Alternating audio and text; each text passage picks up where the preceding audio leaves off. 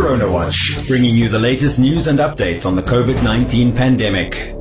Khomas Region Governor Laura McLeod Katjirua said the region has so far vaccinated 57,897 people and is aiming to vaccinate at least 286,641 by March next year. She said the region currently has 14 fixed vaccination sites and one mobile team and will continue to set up and identify more vaccination sites in order to reach the targeted number, depending on the availability of vaccine doses.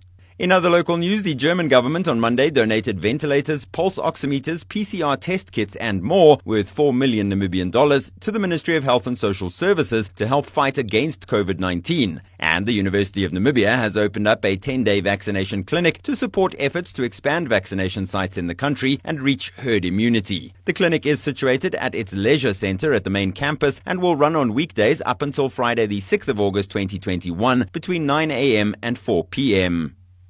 In South Africa, where people aged 18 to 34 will be eligible to register for vaccinations from the 1st of September, Acting Health Minister Mmamoloko Kubayi told News 24 the decision to open the registrations up to a younger cohort was not a rushed decision and would also not overwhelm the system. Instead, she said she believed it might contribute to a vaccination uptake in the older generation. Meanwhile, speaking of people who are eligible for vaccinations, Gauteng MEC for Education Panyaza Lesufi says as the rollout continues for different groups, he hopes teachers who have declined to be vaccinated will change their minds and vaccinate. The numbers are still disturbing, Lesufi said. We thought when we announced that teachers would be vaccinated that they would rush to the door to be vaccinated. But we are standing at 7% of educators who have completely refused to be vaccinated. Lesufi believes that 7% or about 8,000 teachers is still a significant figure, but he hopes that the excitement of other vaccination groups receiving the jab will encourage the 7% to change their mind. Then, in good news for countries still struggling to access vaccines, a new World Bank financing mechanism will allow developing countries to buy additional doses collectively on top of the subsidized ones they will already receive via COVAX. Under the World Bank financing arrangement, up to 430 million additional doses, or enough doses to fully vaccinate 250 million people, would be available for delivery between late 2021 and mid 2022 for the 92 countries that currently get their vaccine doses covered by donors.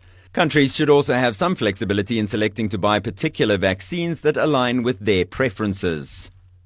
And finally, Britain reported the lowest daily total of new COVID 19 cases since the 4th of July on Monday, adding to signs that a recent surge in cases driven by the spread of the Delta variant may have passed its peak. The country has been closely watched by health experts and by financial markets since almost all legal restrictions were lifted on the 19th of July, not long after new cases reached their highest level since mid January. Prime Minister Boris Johnson's government judged that the risk of a big wave of deaths or hospitalizations was low due to high vaccination rates, which limited the risk of serious illness, even if they did not fully stop new infections. However, businesses have reported widespread absence of staff who are required to self isolate due to having been in contact with people who have tested positive for COVID 19.